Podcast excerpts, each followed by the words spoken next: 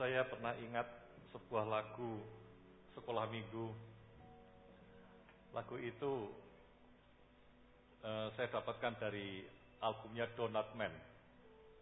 Lagunya berkata, Life without Jesus is like a donut.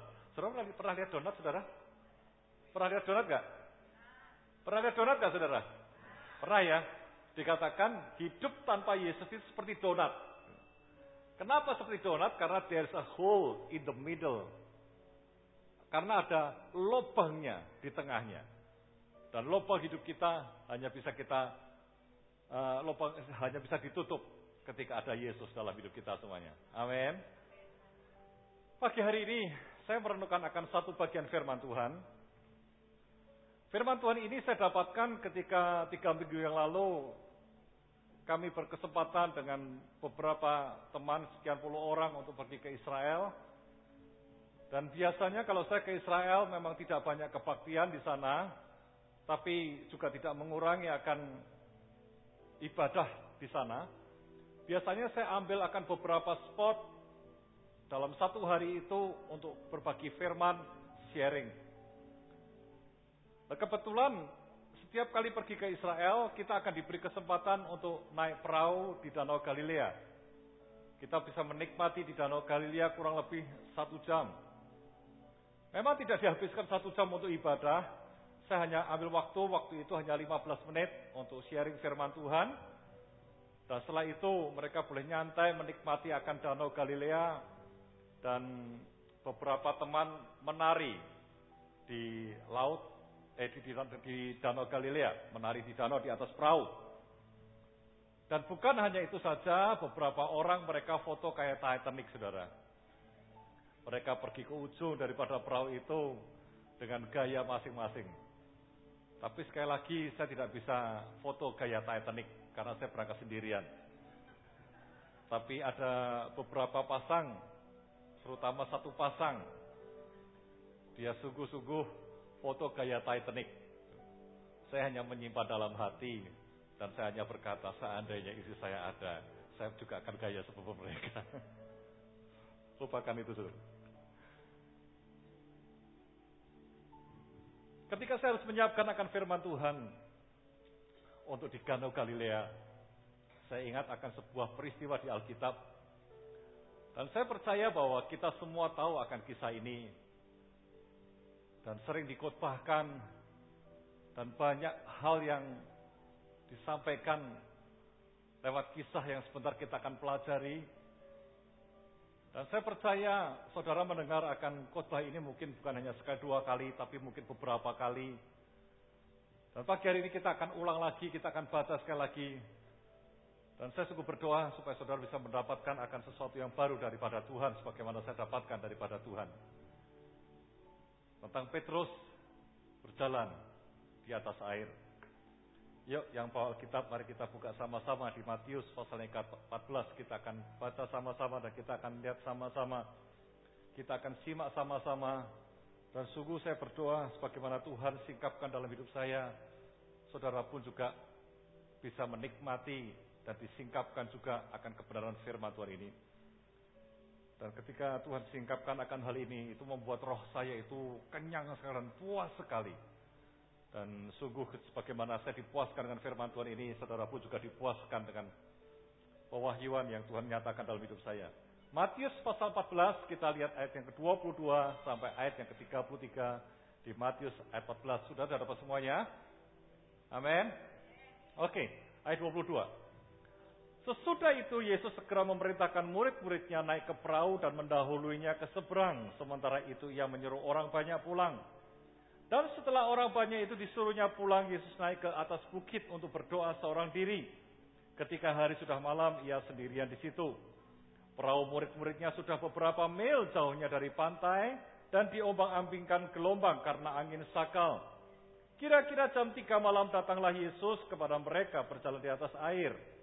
Ketika murid-muridnya melihat dia berjalan di atas air, mereka terkejut dan berseru itu hantu.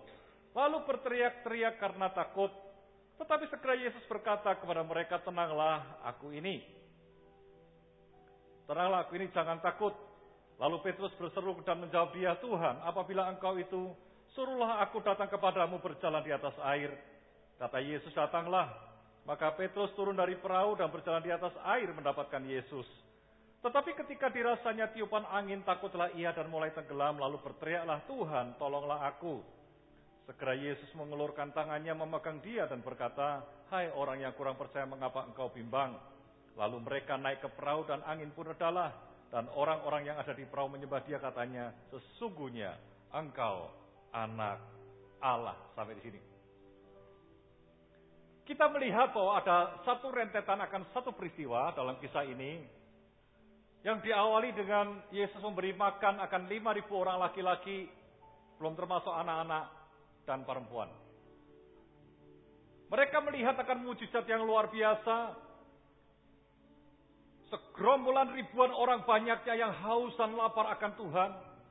Merindukan akan firman Tuhan dalam hidup mereka dan mereka menantikan akan Yesus menyampaikan sesuatu. Dan mereka bisa menunggu dan betah lama mendengarkan akan Yesus ketika membagikan akan hidupnya.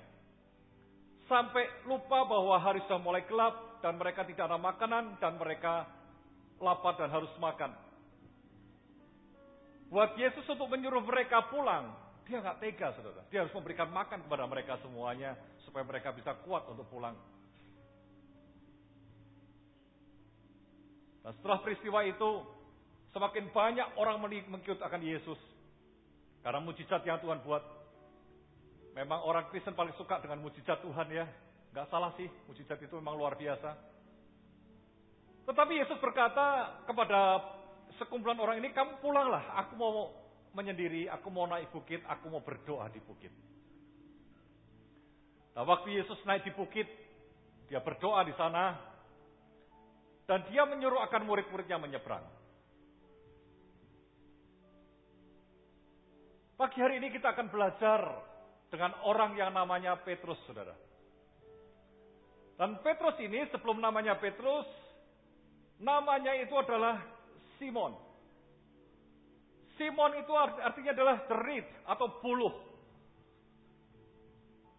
Simon itu adalah orang yang waver, orang yang gampang diombang-ambingkan.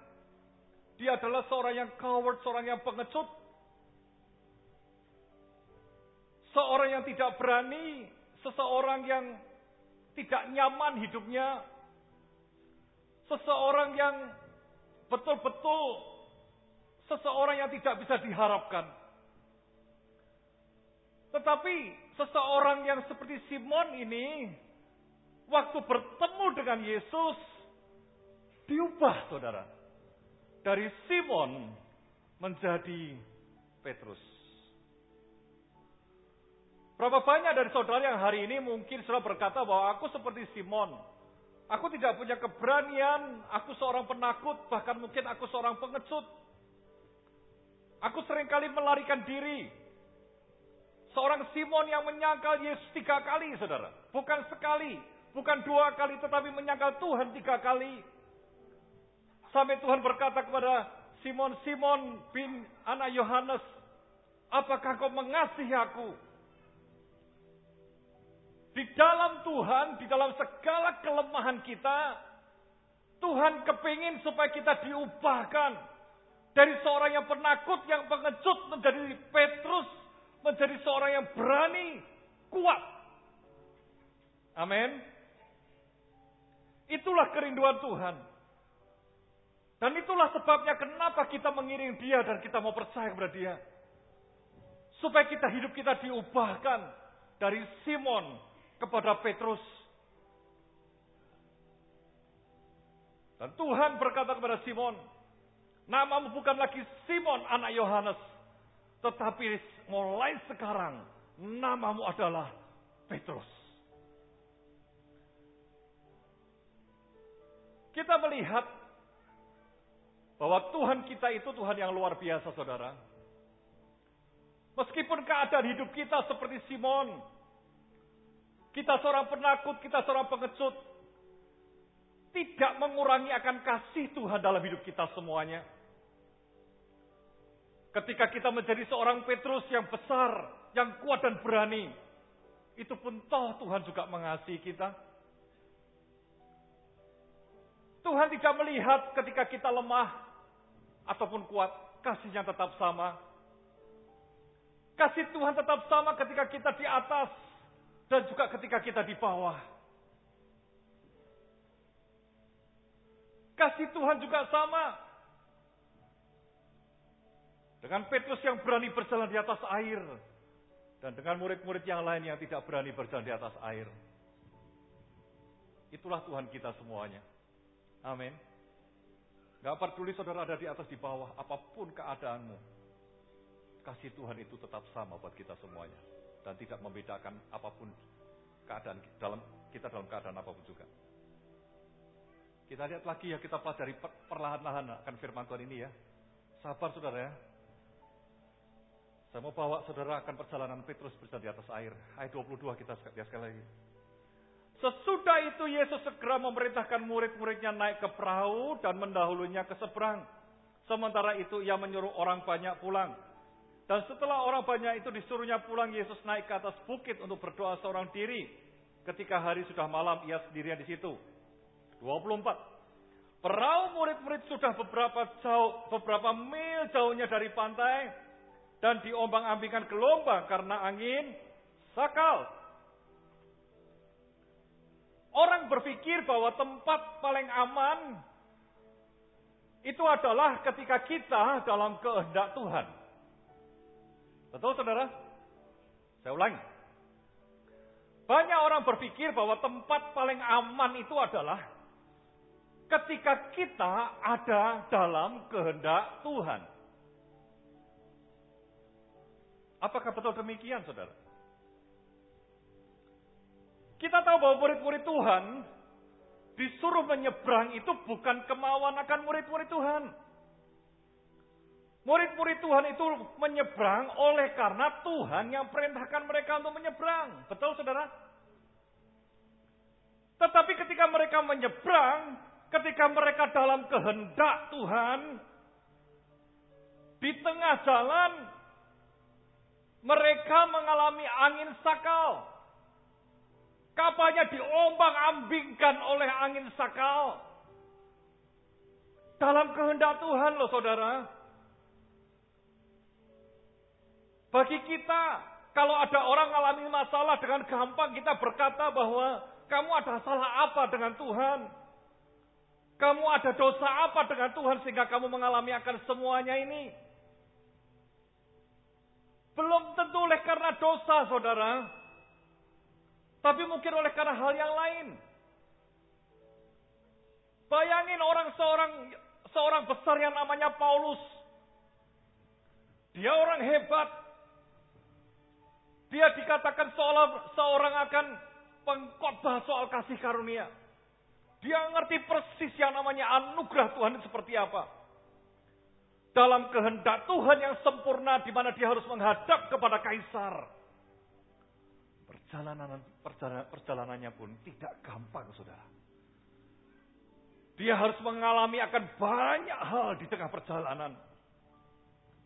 Kapalnya diombang-ambingkan ombak kandas di tengah jalan. Dalam perjalanan, dalam kehendak Tuhan menghadap kaisar, sempat digigit ular, tapi tidak mati. Sempat juga kapalnya pecah gara-gara nabrak karang. Dalam kehendak Tuhan. Dalam kehendak Tuhan. Hari ini saudara, sekali lagi saudara. Saya merenungkan dan saya ucapkan berkali-kali, right believing is right living. Kalau kita percaya kepada sesuatu yang benar, hidup kita akan benar. Kalau salah, salah semua hidup kita. Dan dengan gampang orang jat menghakimi seseorang oleh karena kamu ada dosa apa ngalamin semuanya. Belum tentu, saudara. Ini murid-murid Tuhan. Tuhan sendiri yang perintahkan. Kamu seberang dulu ya. Nanti aku nyusul ke sana. Tuhan yang nyuruh lu. Berarti ketika ada badai dalam rumah tanggamu, itu berarti oleh karena engkau tidak dalam kehendak Tuhan. Sehingga kau harus cerai. Bukan berarti ketika dalam bisnismu kau mengalami masalah. Dan kau berkata itu bukan kehendak Tuhan. Belum tentu saudara. Bukan berarti ketika karyamu berterhambat. Itu bukan oleh karena kehendak Tuhan. Belum tentu saudara. Belum tentu ketika kau hari ini belum mendapat pekerjaan itu oleh karena kehendak Tuhan. Untuk kamu tidak dapat pekerjaan. Belum tentu saudara. Amin. Dalam kehendak Tuhan, semuanya bisa terjadi. Saya sering kali katakan bahwa Tuhan tidak pernah janji loh pada kita. Bahwa kita tidak mengalami yang namanya masalah. Kita tidak mengalami yang namanya problem. Kita tidak mengalami yang namanya kesulitan. Tapi yang Tuhan janjikan pada kita, kita akan hadapi semuanya itu bersama dengan Tuhan. Dan kita akan keluar menjadi orang-orang yang lebih daripada pemenang. Amin. Dalam kehendak Tuhan, semuanya boleh terjadi. Tapi itu bukan berarti bahwa kita harus hancur hidup kita.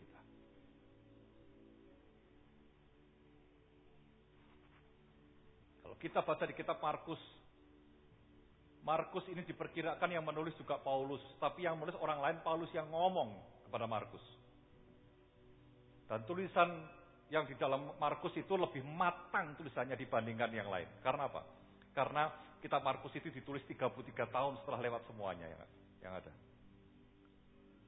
Lebih matang. Jadi kalau kita baca itu lebih detail dan lebih luar biasa kitab Markus. Di kitab Markus dikatakan bahwa waktu mereka kena angin sakal, ia melihat betapa payahnya mereka mendayung. Dalam kehendak Tuhan. Tapi kepayahan juga loh. Ayo, Saudara hari ini sudah kepayahan? Bukan berarti saudara di luar kehendak Tuhan ketika kepayahan. Saudara tetap bisa dalam kehendak Tuhan tapi kepayahan. Tapi nanti sebentar saudara. Loh kok ngono pak? Sebentar sabar. Nanti kita sampai akhir kita tahu. Kisahnya. Ya. Mereka kepayahan.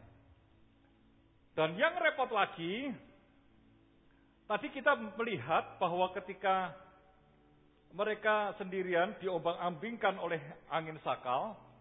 Kalau kita melihat di, uh, di, di kitab Matius, kita melihat Yesus datang. Tapi kalau di kitab Markus, Petrus itu menjelaskan dengan jelas sekali dikatakan, waktu Pet, waktu Yesus melihat dari jauh, melihat akan pergumulan dan kepayahan daripada murid-muridnya, Yesus tidak tinggal diam, saudara. Jangan dipikir ketika saudara kepayahan, Yesus duduk diam, nyantai, dan ngopi, dan minum makan roti. Dan makan ikan bakar, enggak, saudara. Jangan dipikir dia diam dan tidak berbuat apa-apa. Dia Tuhan yang sangat peduli dengan kita semuanya, amin.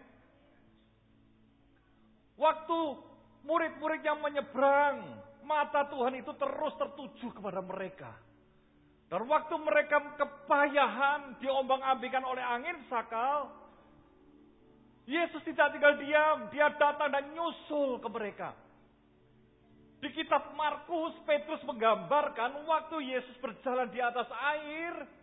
Kalau saudara lihat di Markus 6, Alkitab berkata Yesus seperti hendak melewati mereka semuanya. Lucu tak?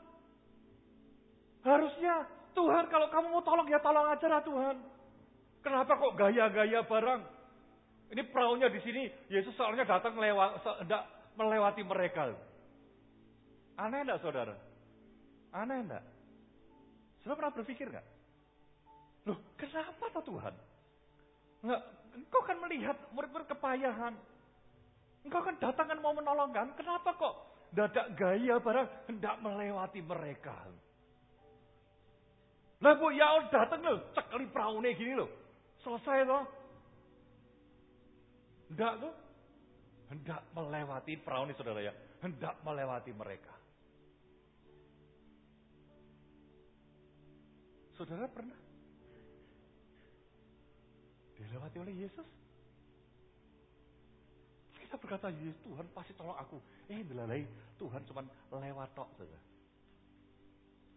Pernah dilewati sama Yesus? Dilewati tok gitu? Sudah hendak dilewati. Ayat yang ke-26. Ketika murid-murid melihat dia berjalan di atas air, maka mereka terkejut dan berseru, itu hantu. Wis diumbang ambing no, Tuhan dikira setan. Saya pernah pelayanan di Jakarta, jam 11 malam saya diantar pulang ke hotel, udah capek sekali, saya mau tidur. Dan jam Empat saya harus bangun, setengah lima saya harus ke airport karena saya ngambil pesawat yang saya enam pagi untuk balik ke Semarang. Setengah dua belas setelah bersih-bersih siap-siap tidur, baru naruhkan badan gitu, mau tidur. Ranjang saya itu digorong, grubia, grubia, grubia, grubia. Saya jengkel banget. Aku ngomong aku kes ngantuk, kesel tidur. Kok ya kue ganggu toh saya bilang kayak gitu. Saya turun dari ranjang tak golek ngisor kolong. Sopo sih goyang-goyang ranjangku gitu. Tak golek di mana toh? Kok ranjangku kok digoyang-goyang. Main nangkengi rasanya kok yo sudah ngantuk kepengen tidur. Dalam hati ki dongkol saya kira kenapa toh? Digoyang-goyang kencang soal ranjang saya tuh. Bed saya tuh digoyang-goyang tenanan. Tak guling di bawah kolong, tak angkat kok tidak ada. Saya buka kode jendela siapa tahu kalau setan itu di luar. Tak buka ini, tak pikir setan kurang aja tak buka jendela ini. Saya lihat gedung di sebelah itu. Kreket, kreket. Kreket, kreket, kreket, kreket. Ini ternyata gempa, saudara. Ternyata gempa. Waktu gempa, saya buka kamar, pintu kamar buka biak gitu ya. Saya lihat kata sama orang banyak pada buka pintu semuanya gitu. Habis itu ngapain? Turun bareng-bareng naik tangga. Tuh. Itu pengalaman saya itu. Dari lantai 23 turun ke bawah dengan tangga. Hebat toh. Sampai di bawah kami nunggu kira-kira jam setengah satu pagi. Iki kapan? Eh, kira barbar. Orang mesti di bawah semuanya nunggu ngomong hidup mati dalam tangan Tuhan. Saya masuk ke dalam, saya naik lift, naik ke atas, cek. Saya ngomong Tuhan dalam nama itu saya tidur. Begitu nempel ranjang 14, babas hilang saya tidur. Jam 4 pagi alarm saya bunyi, saya masih hidup ternyata. Itu kalau saya tidak balik ke hotel, eh, tidak balik kamar, saya bisa lelean semalaman itu. Tuhan Yesus dikira hantu sama murid-muridnya. Dan mereka teriak-teriak ketakutan.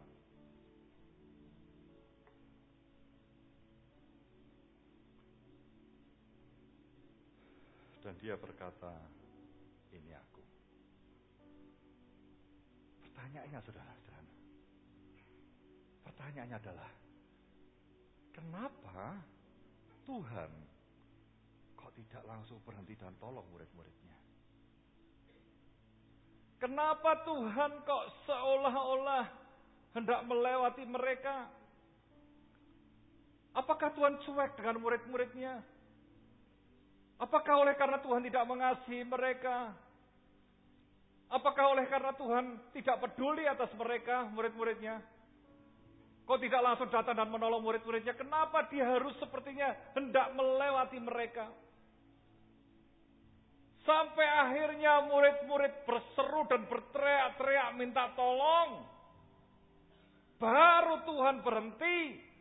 Dan dia berkata ini aku. Jangan takut.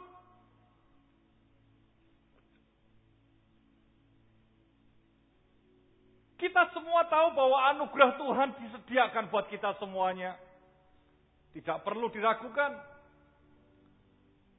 Tidak perlu diragukan bahwa Tuhan bersama dengan kita semuanya. Tetapi permasalahannya adalah yang Tuhan mau itu adalah kita harus meresponi akan semua yang Tuhan sediakan dan berikan buat kita semuanya. Itu aja kok saudara.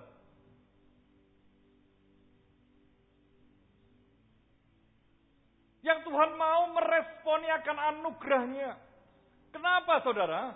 Karena banyak hari ini anak-anak Tuhan, meskipun anugerahnya sudah disediakan begitu rupa kepada kita semuanya, Toh juga masih banyak anak-anak Tuhan yang mereka berusaha dengan kekuatan mereka sendiri. Di mana mereka berkata, aku tidak perlu kau Tuhan. Aku bisa dengan kekuatanku sendiri.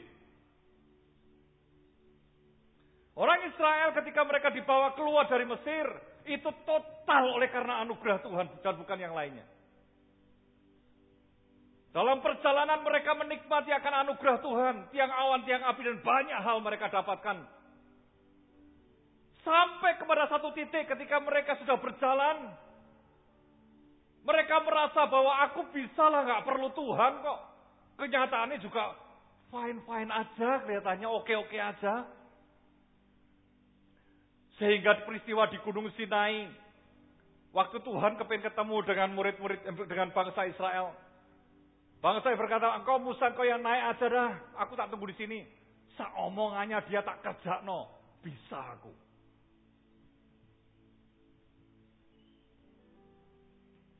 Sejak itu kita melihat mereka gagal. Dan hampir semua mereka tidak bisa masuk tanah perjanjian. Kita sudah belajar minggu yang lalu. Kenapa saudara? Karena kita berkata, kalau kita pakai kekuatan kita sendiri, fall on grace.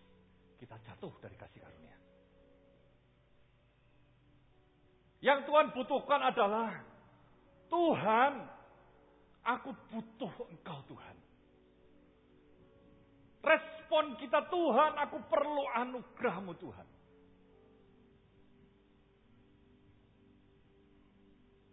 Ketika aku berkata demikian, aku berkata bahwa aku nggak mampu, tapi engkau mampu. Aku nggak bisa, tapi ada anugerahmu Tuhan yang membuat aku bisa. Amin.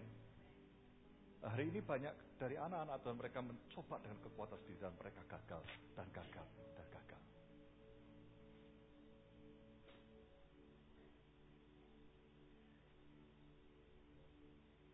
Bagaimana tadi saya katakan bahwa dia Tuhan yang mengasihi kita. Dan kita berkata apa? Mereka berteriak-teriak dalam ketakutan. Sepertinya kan gak ada iman tuh saudara. Tapi toh juga Tuhan tolong tuh. Berapa banyak dari saudara hari ini Kau berdoa kepada Tuhan, kau berseru kepada Tuhan, kau berteriak kepada Tuhan. Dengan satu hal yang tersembunyi di dalam hati dan pikiran kita. Dan kita berkata, nah, enggak, kalau tidak kau tolong ya wes oh Tuhan. Kenyataan sampai hari ini juga aku sudah berdoa lama dan tidak kau tolong kok.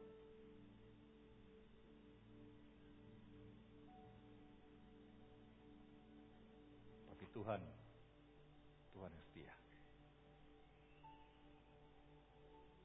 Seringkali kita berdoa dengan tidak ada iman juga, saudara. Tapi toh Tuhan juga jawab doa kita tuh. Seringkali kita berdoa dengan tanpa iman, tapi toh juga Tuhan tolong kita tuh.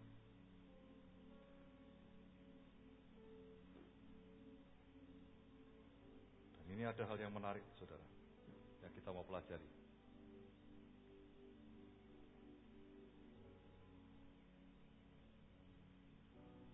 Ayat 28 dikatakan, Lalu Petrus berseru dan menjawab dia, Tuhan, apabila engkau ini, suruhlah aku datang kepadamu, berjalan di atas air. Waktu mereka melihat Yesus berjalan di atas air dan mendekati dan akhirnya Petrus mengenal dia bahwa itu adalah Yesus. Apa yang Petrus katakan? Harusnya ketika Petrus melihat bahwa itu Yesus, mestinya Petrus berkata, Tuhan, tolong aku Tuhan, tolong kami Tuhan. Kami sedang diombang-ambingkan oleh ombak. Kami kepayahan. Harusnya demikian kan? Petrus ngomongnya saudara. Kalau saudara baru mengalami masalah dalam hidupmu, misalnya saudara ini maaf, maaf. Melihat istri bawel, lihat Tuhan datang, kita ngomongnya apa? Tuhan tolong saya, Tuhan istriku kok bawel banget Tuhan. Betul nggak saudara? Oh diam semua sih. Tuh, nah gitu tuh ya. Kalau bisnis kita baru ngalami masalah, harusnya doa kita kan gini, Tuhan, ketika kita ketemu Tuhan, harusnya kan kita berkata, Tuhan tolong aku Tuhan. Ini bisnisku baru ada masalah Tuhan, jalan keluarnya bagaimana? Begitu nggak saudara? Ketika keluarga kita berantakan, waktu Yesus datang, harusnya kan kita berdoa, Tuhan, keluargaku baru berantakan, Tuhan, tolong aku, Tuhan. Supaya keluarga ini bisa dipulihkan kembali dan satu kembali. Ini Petrus mengalami kena angin sakal, kena angin badai. Diombang-ambingkan perahunya oleh ombak, oleh angin. Mereka kepayahan. Harusnya Petrus berdoanya kan begini. Tuhan, kami sudah capek kepayahan. Ini badai ngantem terus nih ngombang-ambingkan kapal kami. Mbok disuruh badai itu berhenti toh Tuhan. Harusnya demikian nggak doa Petrus saudara? Iya enggak? Tapi dia enggak doa gitu tuh. Petrus doanya apa ketika ketemu Tuhan? Dia ngomong pada Tuhan gini, Tuhan, kalau itu engkau suruh aku datang kepadamu. Oh, jarang loh orang doa seperti itu. Pernah nggak kita doa ketika kita ngalami, kita berdoa berkata, Tuhan, aku pengen kau Tuhan. Kenapa Petrus berdoa demikian? Dia ngerti pasti sudah. Kalau Tuhan nyuruh untuk badai berhenti, dengan gampang Tuhan bisa kok membuat badai itu berhenti. Kok. Bila perlu perahunya diangkat dari bawah naik ke atas pun Tuhan bisa kok. Naik perahu, naik, naik, naik. Bisa kok Tuhan kok. Tapi Petrus ngerti kan? Kalau disuruh sok lagi ada badai lagi, dia kewalahan. Tapi ketika Petrus bisa mendapatkan Yesus dalam hidupnya. Buh badai seratus kali, seribu kali pun gak ada masalah buat dia. Amin.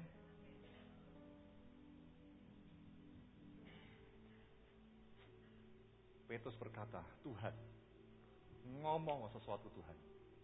Kasih firman buat aku Tuhan. Katakan Tuhan, suruh aku datang kepadamu. Berikan firmanmu kepadaku Tuhan. Hari ini orang kalau mengalami masalah, mereka nggak cari jawaban kepada Yesus, cari jawaban yang lain. Tapi Petrus minta jawaban firman. Tuhan berikan aku firman Tuhan. Dan Yesus waktu itu berkata kepada Petrus, Kam, datanglah. Dan ketika Yesus berkata, datanglah. Sesungguhnya saudara, dari zaman dulu sampai sekarang, tidak pernah orang bisa berjalan di atas air. Dan Petrus pun tidak akan pernah bisa berjalan di atas air. Tapi apa yang membuat Petrus bisa berjalan di atas air? Karena dia berjalan di atas firman itu. Bisa nangkap saudara? Bisa ngerti gak saudara? Waktu Petrus minta jawaban dari Tuhan, Tuhan katakan sepatah kata. Seperti peristiwa perwira itu. Katakan sepatah kata, weh hambaku akan sembuh Tuhan. Lalu waktu Yesus mengatakan firmannya, Mulailah Petrus keluar dan jalan di atas firman. Nah, waktu jalan di atas firman, dia berjalan di atas air. Keren saudara ya. Kalau saudara mengalami masalah badai seperti itu, apa yang saudara cari? Perkataan dia? Atau bantuan orang? Apa yang saudara cari? Orang atau firmannya? Kalau saudara dapat firman perkataan dari dia. Dan saudara keluar dari perahumu. Dan jalan di atas firman. Saudara akan seperti Petrus. Berjalan di atas air. Makanya saudara, masalahnya itu bukan apa sih? Masalahnya itu adalah adakah firman dalam hidup kita semuanya. Ada firman dalam hidup kita, minimal aman lah.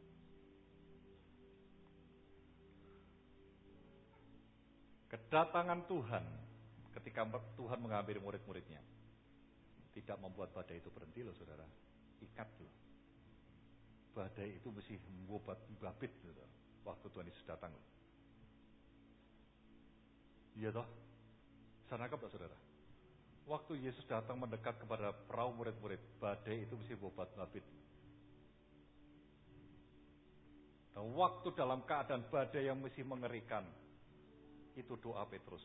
Tuhan, suruh aku datang. Dia tidak berdoa, hentikan badai itu kan.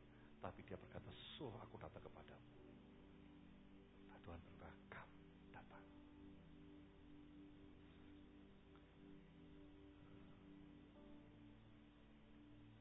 Ayat 30.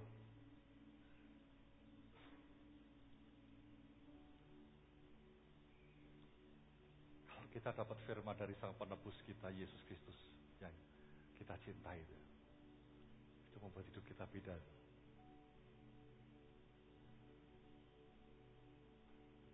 Ayat 30 dikatakan, tetapi ketika dirasanya tiupan angin takutlah ia dan mulai tenggelam lalu berteriak, Tuhan, tolonglah aku ini. Ya tidak bisa nyalah no Tuhan. Lawang badai ini mesti membuat toh saudara. Ya toh. Kadang sering kali saudara kita sudah memulai berani melangkah dengan iman. Oleh karena perkataan Tuhan, firman Tuhan, kita jalan. Di sekitar kita itu kan masih banyak hal. Orang-orang yang negatif kepada kita. Oh iso, orang bakal kamu bisa, kamu pasti akan gagal. Bla bla perkataan negatif. Kita kita ketika kita berpaling daripada firman,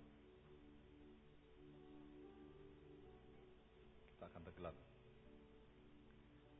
Dan ayat 31 dikatakan, Segera Yesus mengulurkan tangannya memegang dia dan berkata, Hai orang yang kurang percaya, mengapa engkau bimbang? Waktu Petrus mulai tenggelam, saudara. Perhatikan, waktu Petrus mulai tenggelam, Yesus tidak berkata, dasar kamu, salahmu dewi, kamu tidak percaya. Dia tidak berkata demikian.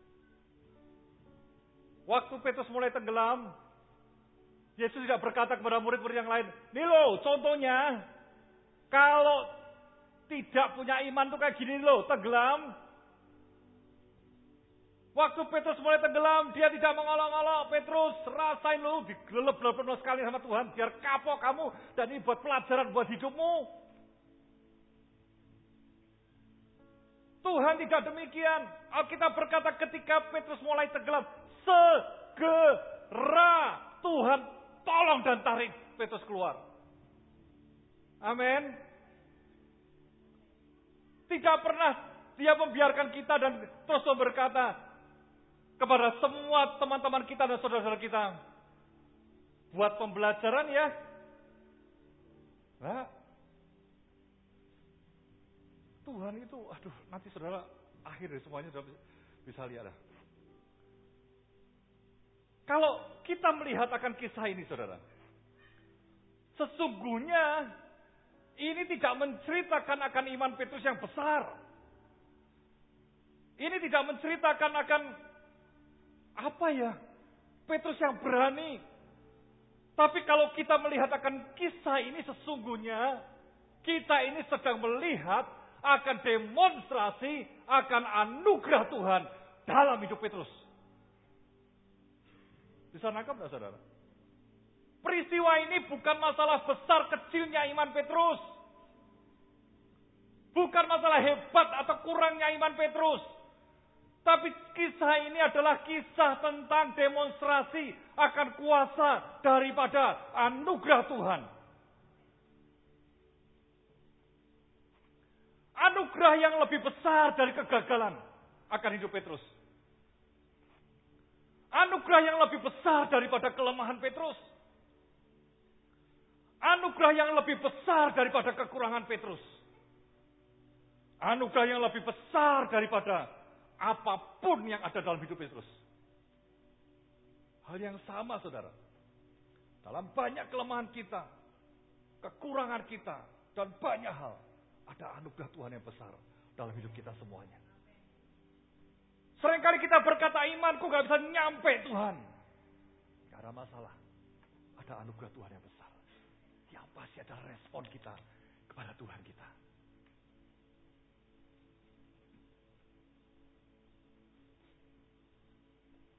Dan Tuhan berkata, Hai orang yang kurang percaya, mengapa engkau bimbang?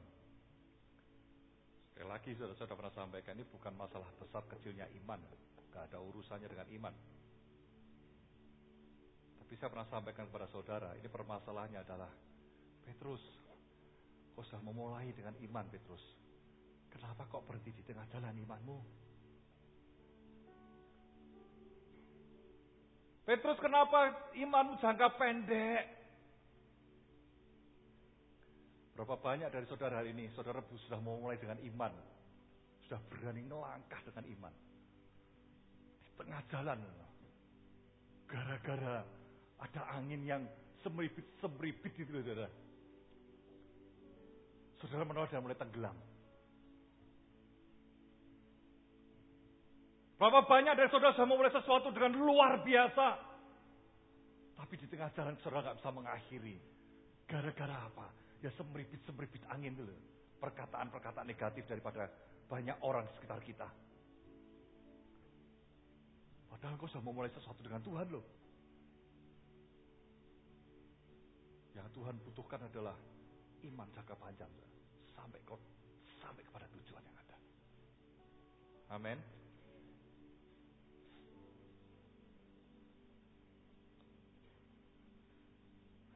Dan Tuhan berkata, Hai orang yang kurang percaya, mengapa engkau bimbang?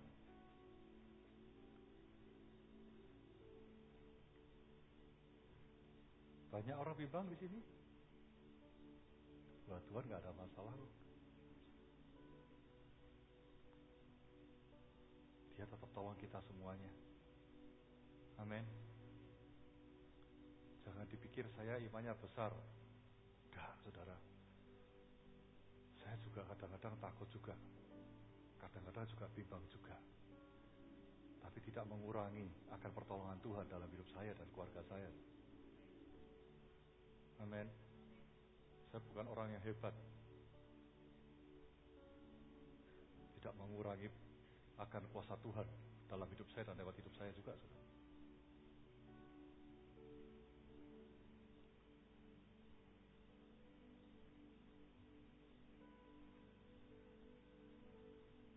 Dan waktu Yesus tolong Petrus, apakah langsung pada itu berhenti? Belum. Ayat 32 dikatakan.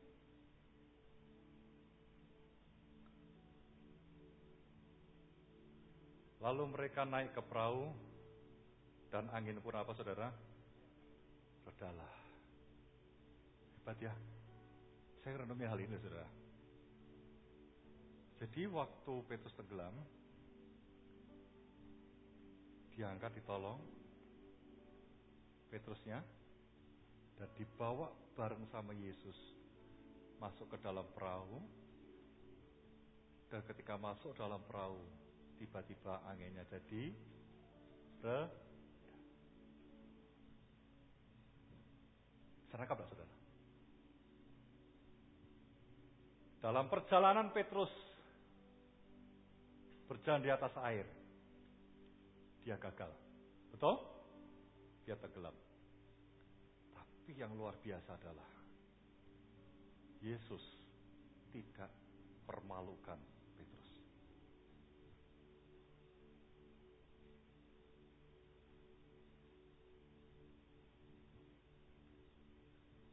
Petrus diangkat sama Tuhan dalam kegagalan yang ada. Dibawa oleh Tuhan balik kepada perahu yang ada baru berhenti.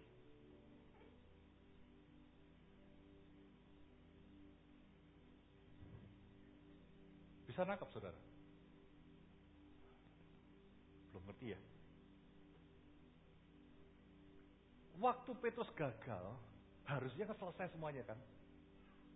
Iya toh? Harusnya kan selesai dan semuanya. Gagal Ustaz. Tapi tidak. Tuhan angkat Petrus, Tuhan tolong Petrus. Dan dalam perjalanannya di atas air, disertai Tuhan, balik sampai ke tempat tujuan lagi, yaitu di atas perahu lagi, baru badai itu berhenti.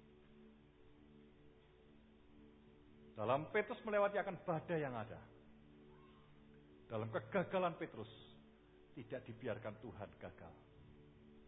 Tetapi bersama dengan Yesus, akhirnya Petrus berhasil balik kepada perahu dalam kegagalan kita semuanya, Tuhan akan tolong kita untuk supaya kita jadi sukses kembali sampai pada tujuan. Amin. Itu Tuhan kita, saudara. Makanya kisah ini adalah kisah tentang anugerah Tuhan. Bukan tentang iman yang besar. Kenapa? Karena iman daripada Petrus gagal. Tapi ini berbicara tentang anugerah Tuhan yang besar.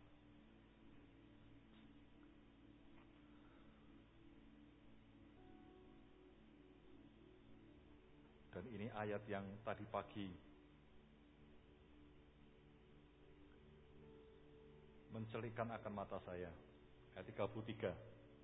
Setelah peristiwa itu berlalu, ayat 33 katakan, dan orang-orang yang ada di perahu menyembah dia katanya. Apa saudara? Sesungguhnya engkau anak Allah. Waktu Petrus melihat akan semua peristiwa yang ada. Baru pertama kali Alkitab menyebut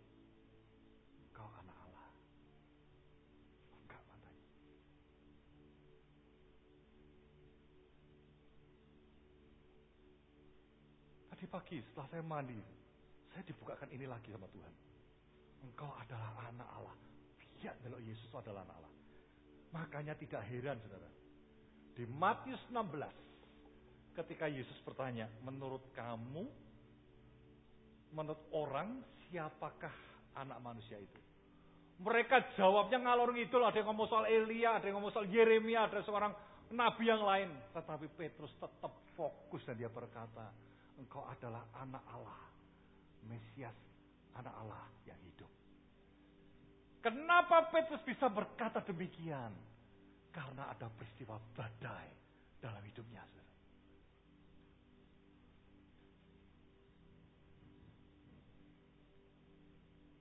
Seringkali mata kita nggak bisa tercelik lihat Tuhan itu siapa. Petrus mengalami. Makanya dia satu-satu yang bisa berkata demikian. Engkau adalah Mesias, anak Allah yang hidup. Amin. Saya harap saudara bisa mengikuti akan journey perjalanan yang saya bawa dari awal sampai saat ini. Dan yang terakhir, ini yang luar biasa. Dalam kematangan daripada Petrus, saudara. Mari kita lihat di ayat terakhir, satu Petrus pasal yang pertama, ayat yang ke-6.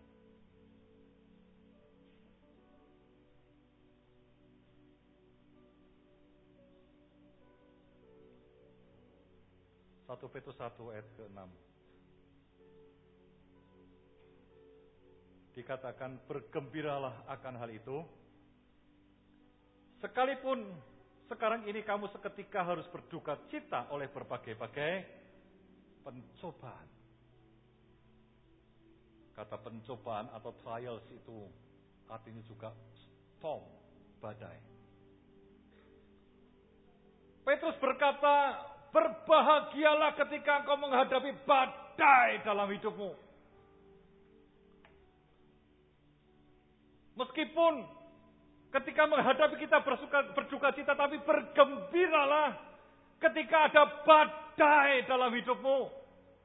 Kenapa saudara? Karena dikatakan di ayat 7 maksud semuanya itu ialah untuk membuktikan akan kemurnian imanmu yang jauh lebih tinggi nilainya daripada emas yang fana yang diuji kemurniannya dengan api sehingga kamu memperoleh puji-pujian dan kemuliaan dan kehormatan pada hari Yesus Kristus menyatakan dirinya. Sepertinya Petrus mau berkata, it's not about our faith. Itu bukan oleh semata-mata iman kami yang luar biasa. Petrus sampai ke perahu bukan oleh karena usaha dia. Memang betul tugas dia hanya melangkahkan kakinya. Tapi sisanya itu bukan apa-apa tetapi iman Yesus yang yang murni itu loh saudara. Oleh karena anugerahnya yang besar buat kita semuanya. Yang membuat bisa nyampe dan bersuka cita dikatakan. Memperoleh puji-pujian, kemuliaan, kehormatan. Pada hari Yesus Kristus saudara. Sekali lagi saudara. It's not about us. Tidak mas, bukan masalah kita. Bukan masalah Petrus ya. Yang imannya besar atau kecil. Tapi it's about tentang anugerahnya besar. Yang buat kita semuanya. Amin. Di mana dalam kegagalan kita, dalam kelemahan kita, dalam kekurangan kita, dalam semua hal yang tidak mendukung dalam hidup kita semuanya. Ketika kita meresponi Tuhan dengan benar, di situ ada anugerah yang tersedia. Yang sudah tersedia, dia akan menjadi bagian dalam hidup kita semuanya. Amin. Dia Tuhan yang tidak pernah mempermalukan kita. Meskipun kita gagal, dia Tuhan yang akan bawa kita sampai kepada ujung, kepada kepada tujuan. Bukan oleh karena besar atau kecilnya iman kita, tapi semata-mata oleh karena anugerahnya untuk kita semuanya. Amin.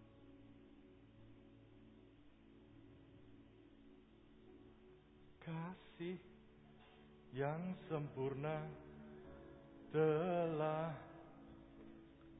ku terima darimu. Bukan karena kebaikanku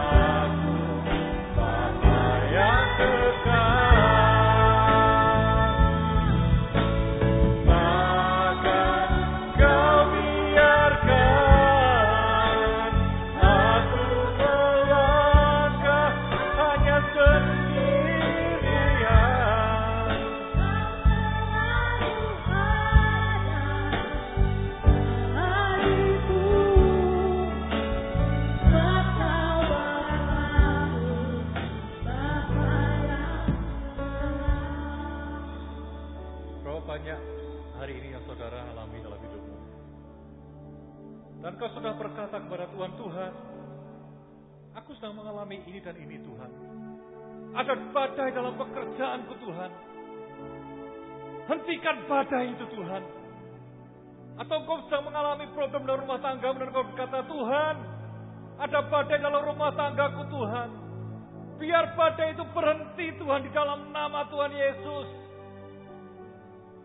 Atau apa pun juga yang sedang kau hadapi dalam hari-hari ini, saudara. Kenapa kita tidak ubah akan doa kita kepada Tuhan pada siang hari ini? Kenapa kita tidak berkata seperti Petrus, Tuhan, perintahkan untuk aku datang kepadamu Tuhan. Berikan firmanmu kepadaku Tuhan. Aku mau jalan di atasnya.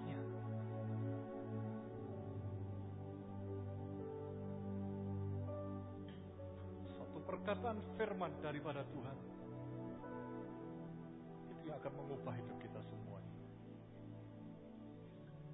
Satu perkataan firman Tuhan. Itu membuat hidup kita jalan di atas air. Satu perkataan firman Tuhan. Ketika dia sampaikan buat hidup kita semuanya. Kita boleh gagal. Ketika kita melakukan akan firmannya. Melihat akan hati kita. Dan dia tidak akan biarkan firmannya itu gagal.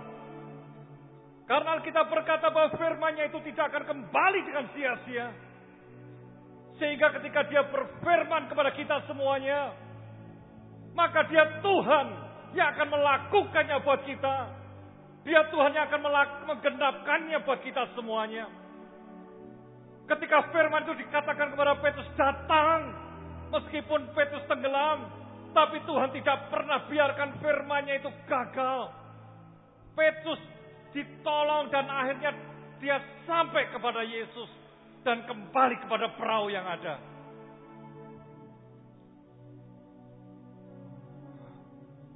Setiap kali firman diberikan kepada kita.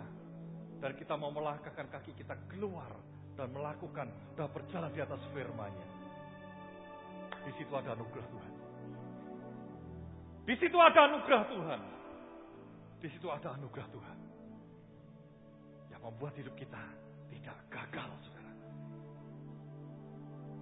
Di situ yang membuat hidup kita tidak akan dibiarkan sendiri. Di situ tidak membuat hidup kita dibiarkan tenggelam. Firmannya dilaksanakan. Dia berfirman, dia yang melakukannya buat kita. Bukan kita yang melakukan bagi dia. Memang secara fisik kita lakukan. Tetapi sesungguhnya ada Tuhan yang melakukannya buat kita semuanya. Berhenti kau mengeluh. Berhenti kau mengasihani dirimu sendiri. Waktu Musa membawa bangsa Israel keluar dari Mesir. Di depan Laut Merah, di belakang tentara Mesir. Mereka berseru-seru kepada Tuhan. Mereka berteriak minta tolong kepada Tuhan. Tuhan tidak seketika itu juga menghancurkan akan tentara Mesir. Tuhan berfirman kepada Musa, Musa suruh mereka berangkat. Dan waktu Musa mendapatkan firman itu, Musa berkata kepada bangsa Israel, siap-siap berangkat. Dan bangsa Israel mulai mengepaki akan pakaiannya, kemahnya lagi untuk siap-siap berangkat. Dan waktu mereka berangkat, Tuhan yang berfirman, Tuhan yang sama yang berfirman, Tuhan membelah laut merah. Membuat bangsa Israel berhasil. Jawaban kita adalah firmannya. Amin. Kalau kita dapat firmannya, di situ ada mujizat Tuhan. Stop mengeluh. Amin. Stop mengeluh. Stop mengasani diri sendiri. Minta seperti Petrus Tuhan. Suruh aku datang kepada Berikan aku firman.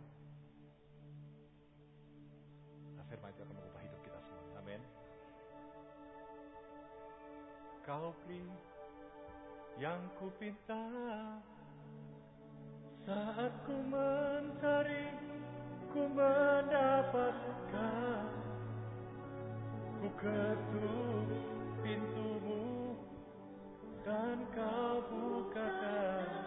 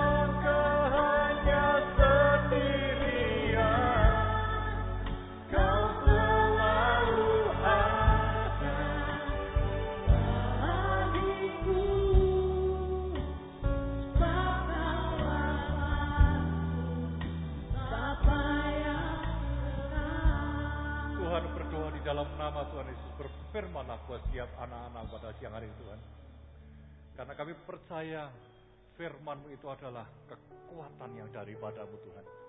Yang menyelamatkan akan hidup setiap kami Tuhan. Sungguh berdoa Tuhan. Biar biar kau berfirman dalam hidup setiap anak-anakmu Tuhan. Karena satu perkataan akan kebenaran firman-Mu Tuhan. Itu akan mengubah akan hidup setiap anak-anakmu. Mereka pulang dan tempat ini menjadi pribadi yang baru dan tidak akan pernah sama lagi dalam hidup mereka Tuhan. Diubahkan dan diperbaharui firman Tuhan. Terima kasih. Kami bersyukur siang hari ini Tuhan. Sebentar kami merekankan syukur kami kepadamu. Ucapan terima kasih kepadamu Tuhan. Oleh karena kasih kami kepadamu. Di dalam nama Tuhan Yesus. Amin.